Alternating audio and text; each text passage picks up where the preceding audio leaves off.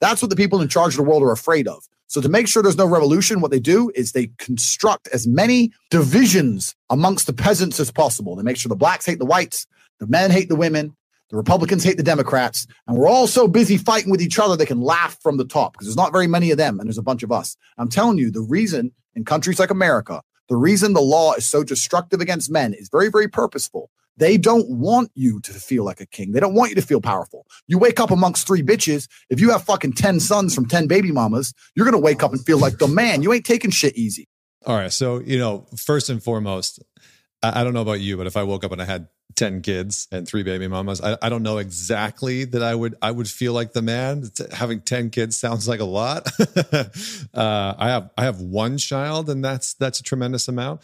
But besides that, I think what's really interesting about this this clip so far is just the hierarchy of what's being created, right? So you hear Andrew Tate. I think one of the reasons why he's become so popular, whether you love him, whether you hate him, whether you think that he's, you know, the bane of existence, is that he's playing to this notion that legislation, politics, big government, you know, big institutions don't want men who are empowered, don't want men who are sovereign, don't want men who are living a good life, right? Because if you really listen to what he's talking about, a lot of the times he's he's selling a certain lifestyle, right? He's preaching a certain lifestyle, but he's also selling a certain lifestyle. So it's very on brand for him.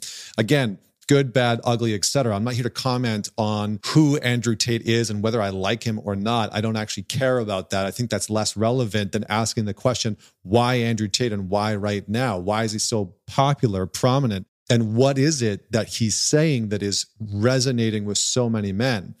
And here I think he's getting into something that's very much felt within masculine culture, right? Testosterone rates are dropping. Less men are going to school than ever before. Less men in their 20s are having sex than ever before, right? Something like 27% of men in their 20s aren't sexually active or, or have been with a partner. More men are living at home in their 20s than with another person.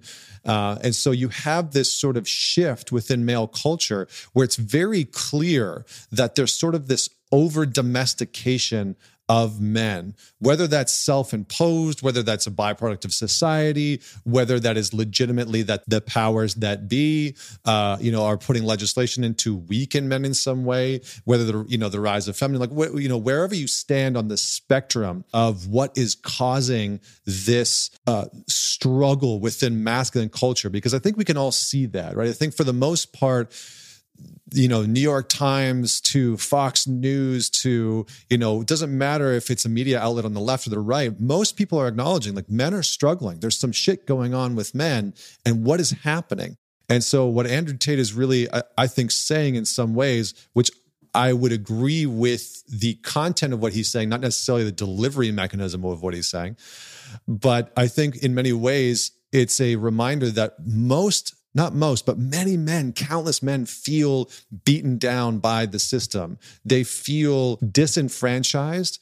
And I think we have this very rampant culture of domestication. You go to work, you sit down, you sit there, you never lift weights, you never do hard things, you never have to engage with shit that's that's challenging. Most of the stress that you experience as a man within our modern culture is something that, you know, it's like the taxes that you have to pay and the legislation and the worry about like, you know, being in a in a sexless marriage, which is true, right? Something like 1 in 4 marriages within the first 2 years will become sexless. 1 in 4 so a lot of men find themselves in this in a situation where their life, their relationship, their work, it doesn't look the way that they want it to or hope that it would. And so they not only feel disenfranchised, but they feel wildly domesticated. And domesticated in the sense that they're not in their own power as a man. They're not connected to their own masculine core. They're not doing something meaningful. They're not contributing to something that matters to them. They're not out in nature uh, experiencing their own wildness or the wildness of life. And so I think what's appealing on an undercurrent, on an unconscious psychological level, he's doing it in a way that's really aggressive and it's and it's very warrior based, right? It's like the warrior archetype. It's like there's us and there's them, and there's very few of them, but they have a lot of control and a lot of power, and they want to suppress you. They want to keep you down. And so it gives men an enemy, right? It gives men an enemy and it gives men a battle that they can feel like they're engaged in. And I think because a lot of men feel like the battle that they're fighting in their lives is hopeless, is meaningless, it gives them a battle perceptually that feels meaningful that feels like there's an actual target versus, you know, if you haven't had sex with your wife in a year or two and you can't seem to figure that out or engage it, it feels like a hopeless battle that you can't seem to win. And so it redirects some of that, you know, warrior energy towards this sort of uh, this sort of battle. So let's let's keep watching and see what else he has to say. Again, I'm not interested in whether or not you think Andrew Tate is a good guy or a bad guy. I mean, if you want to comment on that, that's that's fine. That's that's your prerogative. I'm not here to comment on whether or not I like him or dislike him, whether I think he's an asshole or a good guy, whether I think he's good for men or bad for men. I'm simply here asking the question, why him and why now? And what is it that's happening within male culture that is allowing for a figure like this to blow up?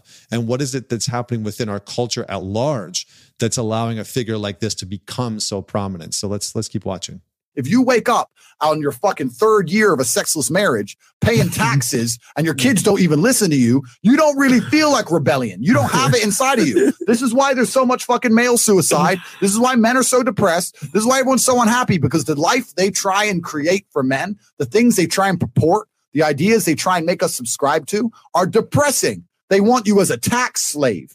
So again, here, notice it's it's it's they right this sort of notion of like they want that well who who's they right the powers that be big government big tech you know the this sort of cabal that is creating this for men i mean i think the reality is that we have to acknowledge is that we as men have also contributed to creating this right? We as men have done this. We have allowed our lives to become these very overly domesticated forms of existence where we're not pursuing meaningful things, where we're not pursuing things that matter to us. We're not contributing to things that are important to us. So I think I think one of the things that gets missed in this commentary is the fact that a lot of the infrastructure that has been built has been built by us as men and maybe it's us as men maybe it's the men who are wanting to control and wanting to you know i mean you can go down that rabbit hole but we also have to look at our part in the creation of the systems and the structures that we inhabit. And we also have to look at our part as individual men in the systems and the structures of our own lives. You know, he's like, he's talking about entering into the sexless marriage and having kids that don't like you and that don't even listen to you and you know working a job that you hate and it's like that's a double-edged sword. It that's not just simply a result of a system that is anti-men or that's trying to hold down men that is also often a result of a man who has made choices in his life that have led him there. Now the system i'm sure has contributed to it but we can't exclude the fact that there are men who don't want to work, who don't want to work hard, who don't want to face hardship, who don't want to deal with the pain of their life, who don't want to have uncomfortable conversations with their wife about sex, who don't want to leave that marriage and that safety and that security. And so I think we, you know, we also have to have a conversation about the reality that we as individual men have created and have contributed to that domestication of ourselves. You know, it's not like we haven't had a part in that and a role in that. And I think that that's an important part of this conversation as well. And again, I'm talking about the context versus the delivery mechanism of how he delivers some of this, because some of the way that he delivers this, I think, is really abrasive and it speaks to, you know, the why he's become so popular. The truth is, we live in an attention economy. That is the truth. The most valuable resource, the most valuable asset that we have now in existence is attention. And so, a byproduct of that, an offshoot of that, unfortunately, is that we also live in this sort of outrage culture And so, in order to gain attention, what you have to do is be outrageous, is say outrageous things, even if there's merit and truth in it, even if there's validity to what you're saying. Right? He's talking about male suicide, he's talking about male depression. Those are all real things that a lot of men are dealing with and struggling with. And it's true, right? Three, something like three out of four suicides are going to be men. The highest, the most, the leading cause of death for men under 45 in the UK, as an example, is suicide, right? So it's a problem. It's a real big thing. But I don't think it's as simple as big government or big organizations, large corporations are trying to suppress and repress men because they don't want men to be strong and happy. I don't think it's that simple. You know, I think there's other factors like the fact that 32% of boys in America are going to grow up in a home without their biological father present. So that's a lot of young boys who are growing up in a household where they don't have an active male role model. They don't know what it looks like to have a male figure or male presence in their life actively. And then sometimes even if they do, they might be growing up with a with a father or a stepfather or a male figure who is completely domesticated, who's completely disconnected from his own masculine core, his own masculinity, his own essence. And he'll be he'll have grown up in a relationship with an example of a man who doesn't have that kind of fire. And maybe that boy feels it in him.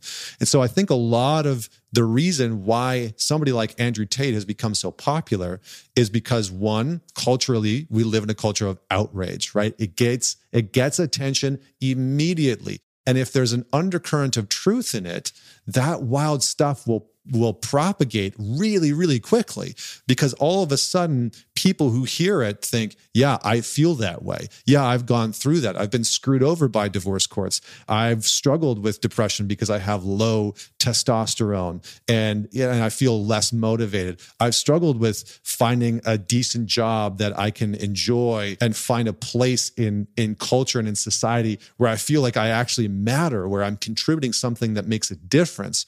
So I think that there's many factors to this, but the key, this sort of secret ingredient that it seems to happen, and again, I don't necessarily agree with this, but I think one of the reasons why he's prominent within our modern culture and social media is that he realizes and plays to the fact that we propagate outrageous commentary that often house some deep and meaningful truth that a lot of people are feeling. And that seems to be the way, right? You see somebody like Jordan Peterson. Well, he's created a lot of outrage and a lot of controversy around who he is and what he says and what he believes. But he also has a very deep following that love him and that have benefited because of his work, because of his speech, because of what he's said. And so you have to look at somebody like that and like Andrew Tate and say, well, what's going on here? And so the reality is that you might not like this individual. You might not like how he's saying things. You might not even like what he's saying. You might think that carte blanche just across the board. He's just terrible and bad for men and bad for society and bad for culture. But there's clearly something that he is saying that feels really important. And I think why he's been able to do what he's done is because of outrage culture. And why he's able to do it now is because he's talking about things that men are going through and feeling almost globally, but more so within Western cultures, right? A lot of men are struggling. And we we know that because, you know, if you just look, the New York Times, the Wall Street Journal, Fox News, everybody in mainstream media is talking about how men are struggling, right? And it's kind of a common consensus, but there's this moving target of why men are struggling or what we should specifically do about it. So along comes a hyper overly confident uh, figure like Andrew Tate and says, well, here's the problem and here's my solution right? You need to fight you need to build you need to work you need to realize that the systems that you're a part of don't want the best for you. And so he's sort of saying hey guys here's the solution as i see it. And maybe you don't believe the problem that he's putting forward or the solution that he's putting forward but but apparently a lot of people do right? So again I would love to hear your thoughts. Why do you think that a figure like Andrew Tate has become so prominent and so popular within our modern culture right now? And, and why do you feel like it's happening right now at this moment within the current conversation and the current social and socioeconomic environment that we're living in within Western culture? So, comment. I would love to hear your thoughts because I'm going to be talking about more of this stuff uh, in the upcoming weeks. Let me know what you think I missed or should add into the conversation. And as always, until next week, this is Connor Beaton signing off.